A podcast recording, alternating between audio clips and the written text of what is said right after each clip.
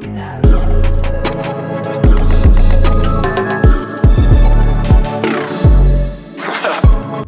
mừng các bạn thính giả đến với tập đầu tiên được phát sóng trên podcast Một Cái Ôm Chúng Mình. Dịch bệnh hoành hành, gia đình các bạn vẫn ổn chứ? Trong thời kỳ giãn cách, mỗi người lại có mỗi khó khăn khác nhau. Nhưng từ đó, mình nghĩ là các bạn đã tích góp được cho bản thân mình khá khá những kinh nghiệm Cũng như là nhiều kỷ niệm đáng nhớ phải không nào? Đối với những lứa tuổi ở giai đoạn chuyển cấp thì một cái ôm đoán rằng đây là một kỳ thi cực kỳ đáng nhớ với các bạn nhỉ. Tổng đài một cái ôm của chúng mình hôm qua đã nhận được một chia sẻ từ một bạn dê vàng, vừa hoàn tất thủ tục, nhập học vào trường bạn ấy mong muốn. Bạn ấy đã gửi về tổng đài tụi mình câu chuyện, bạn ấy đi thi đại học mùa dịch như thế nào? Tâm trạng bạn ấy ra sao? Chúng ta cùng lắng nghe câu chuyện của bạn ấy nhé. Chuyện ngày đi thi đại học mình là một cô bé không mấy ham học nhưng trong 12 năm đi học mình đã nghĩ về chuyện đi thi đại học rất nhiều. Mình muốn trải nghiệm qua xem nó như thế nào chứ không hẳn là muốn mở ra một cánh cửa mới cho tương lai hay là một lý do gì đó quá là cao cả.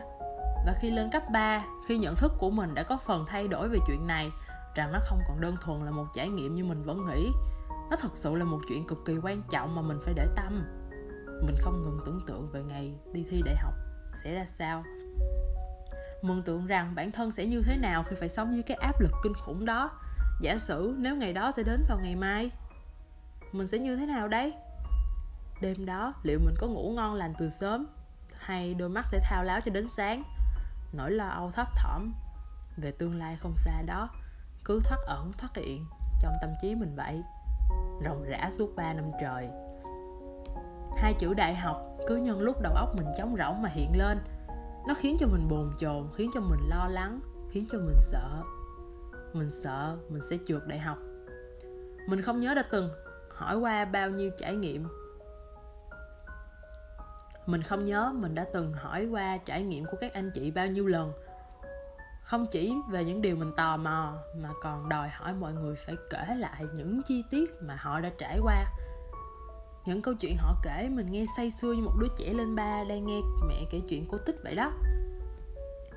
Và họ đều có một điểm chung là luôn luôn chấn an mình sau mỗi câu chuyện. Họ chấn an mình rằng tất cả sẽ ổn thôi, đừng lo lắng quá như vậy. Trên lý thuyết là thế, nhưng thực hành thì mình không chắc mình sẽ làm được. Mình luôn muốn nghĩ tích cực, nhưng bộ não của mình lại không cho phép điều đó xảy ra. Sau này khi đã tự trải nghiệm rồi thì mình mới chấp nhận một việc không nên quá tin vào cảm nhận của người khác.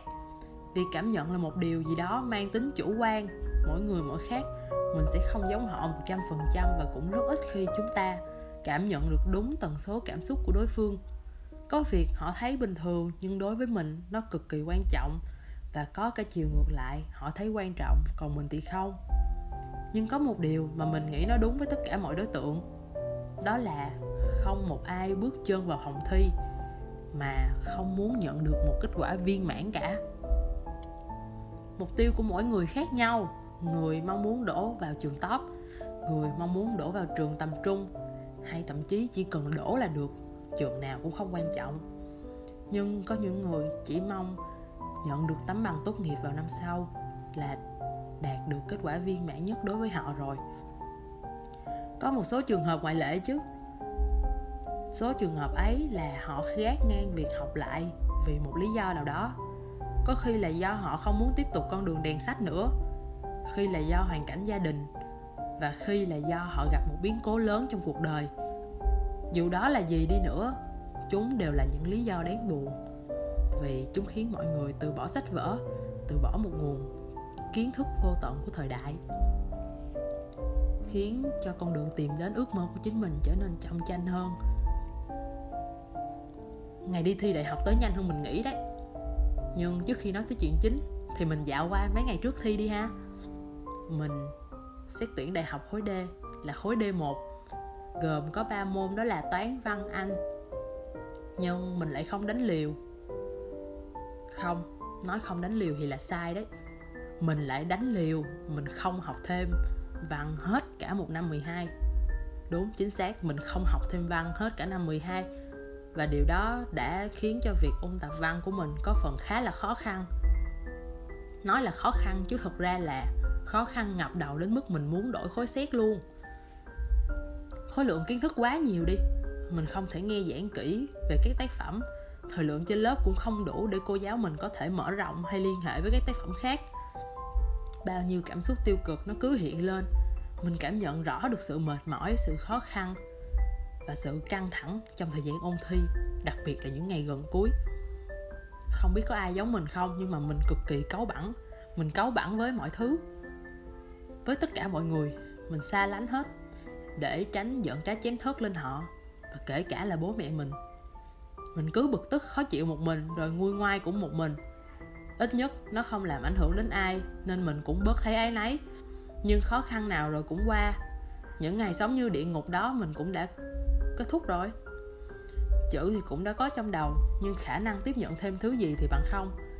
Mình không còn dám xem điện thoại vì sợ thiếu quên bài. Học ôn thi đối với mình kinh khủng như thế đấy ngày cuối cùng trước khi bước vào cuộc đối đầu với hơn 900.000 thí sinh khác, mình đã chuẩn bị kỹ càng về các giấy tờ, các đồ dùng khác, bỏ vào một bì bóng, đồng phục cũng đã được ủi phẳng. Mình đã an tâm leo giường đi ngủ có một điều chắc chắn không sai mà mọi người luôn căn dặn các sĩ tử. Đó là ngủ sớm thì sáng đi thi sẽ vô cùng tỉnh táo và tâm trạng cũng thoải mái nữa. Não bộ sẽ nhạy bén hơn và chúng ta có thể hoàn thành bài thi của mình một cách trọn vẹn nhất. Ừ, thật là may mắn cho mình khi mà hai ngày đi thi của mình không xảy ra biến cố gì hết. Mọi thứ đều theo dự tính của mình. Sáng thức dậy sớm ăn sáng coi lại đồ dùng và rao một câu quen thuộc. Mẹ ơi! Nhanh lên, chở con đi học với nha. Và mẹ sẽ gác lại công việc để chở mình đi học. Nói sơ về mẹ của mình thì mẹ mình là dân buôn bán tự do. Vì thế mẹ sẽ dậy sớm, nấu đồ từ khuya. Và cho đến khi mặt trời lên hẳn thì mẹ dọn ra bán cùng với ba mình. Thời gian của mẹ vào buổi sáng gần như bị công việc chiếm hết, nhưng mẹ vẫn dành ra 15 phút để đưa đón mình đi học. Dù không thường xuyên lắm, chỉ những hôm nào mình lười thì mình phải tự đi xe thôi mình luôn nhõng nhẽo và mẹ luôn sẵn sàng chở mình đi học. Ngày đi thi đại học cũng không khác thường ngày là mấy. Vẫn là mẹ chở mình trên con đường quen thuộc, vẫn là thưa mẹ con đi học.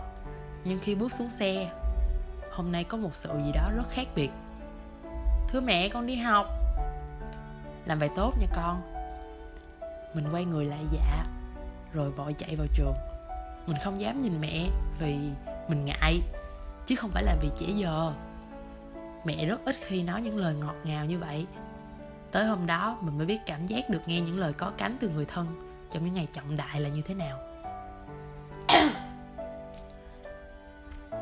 Nó là cảm giác như thể trong lòng nở rộ một nghìn bông hoa vậy. Nhưng đứng trước phòng thi, cảm xúc của mình lại khác. Mình lo, mình cực kỳ lo luôn. Và vì rất lo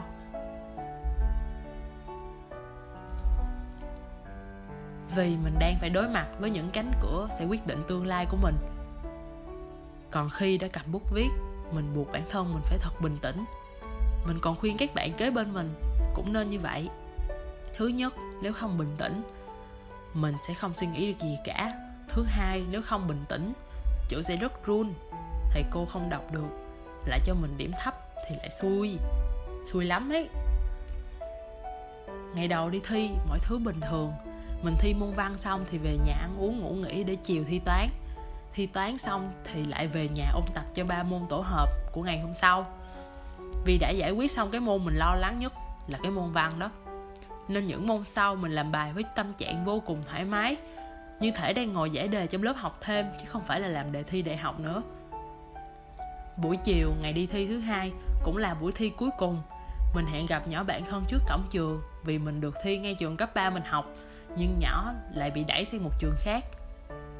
Vừa thấy mình, nhỏ đã, ê, môn cuối rồi, thi tốt ngang, thi xong đi trà sữa. Nó còn dúi cho mình một túi kẹo bạc hà nữa. Mình phì cười gật đầu, cũng chúc nhỏ thi tốt.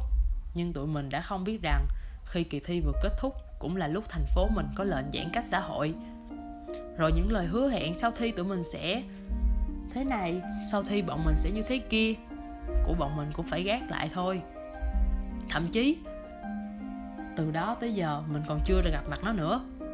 Ở cái lần cuối cùng mình được ngồi làm bài trên ghế nhà trường đó 12 năm cứ theo cái nhớt bút của mình mà chấm hết.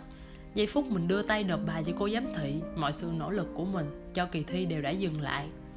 Đã xong rồi, không còn thay đổi được gì nữa. Mình thấy tiếc, cảm thấy tiếc nuối, không phải như đã đánh mất điều gì, mà là tiếc vì bao sự cố gắng của mình lại quyết định chỉ trong một khoảnh khắc. Cấp 3 là khoảng thời gian chứa đựng nhiều kỷ niệm nhất trong cuộc đời học sinh của mình.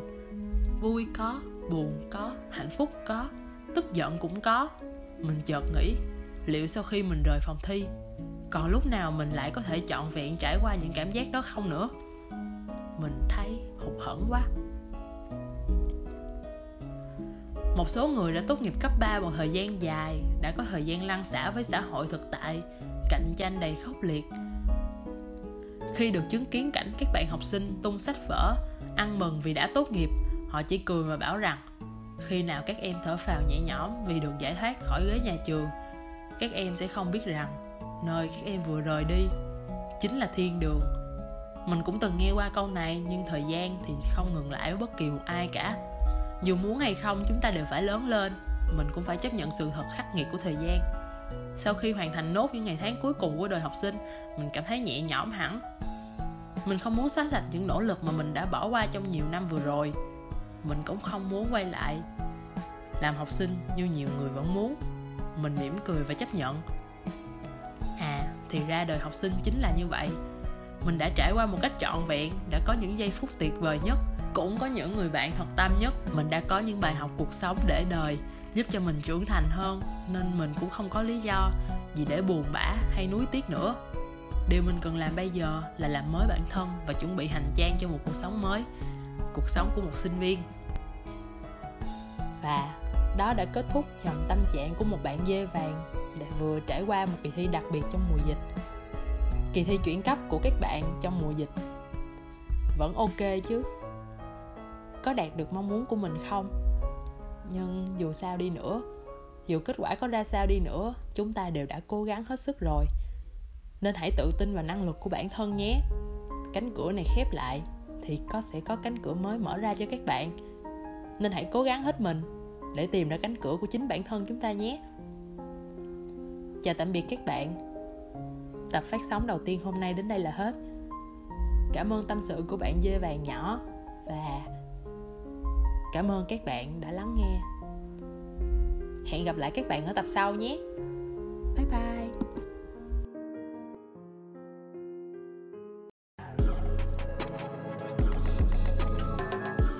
Xin chào các bạn, chúng mình là một cái ôm đây.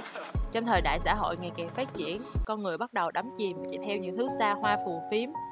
Có người tận hưởng những điều ấy trong niềm vui sướng Nhưng đâu đó tồn tại những người Cảm thấy rằng họ thật sự không đang sống. Mà chỉ là đang tồn tại. Con người được sinh ra với sự thông minh về mặt tư duy và cảm xúc, Vì vậy cảm nhận về cuộc sống cũng trở nên rõ ràng và phong phú hơn. Điều đó là ưu điểm, nhưng đồng thời cũng là một nhược điểm. Vì bên cạnh niềm hạnh phúc ấy thì chúng ta còn có những nỗi lo lắng chồng chất vì cuộc sống không công bằng ngoài kia. Hiểu được nỗi lòng đó, bọn mình đã thành lập ra dự án một cái ôm với hy vọng có thể giúp đỡ và xoa dịu tâm hồn của mọi người. Một cái ôm mong rằng thông qua những chia sẻ về hành trình trưởng thành trên nền tảng là podcast, Facebook và YouTube. Có thể giúp đỡ các bạn phần nào các vấn đề trong cuộc sống này.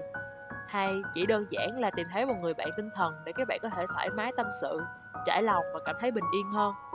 Hãy cùng đón chờ và theo dõi tụi mình nhé. Mình tin chắc rằng một cái ơn sẽ là chỗ dựa tinh thần vững chắc để các bạn có thể tìm đến mỗi khi yếu lòng.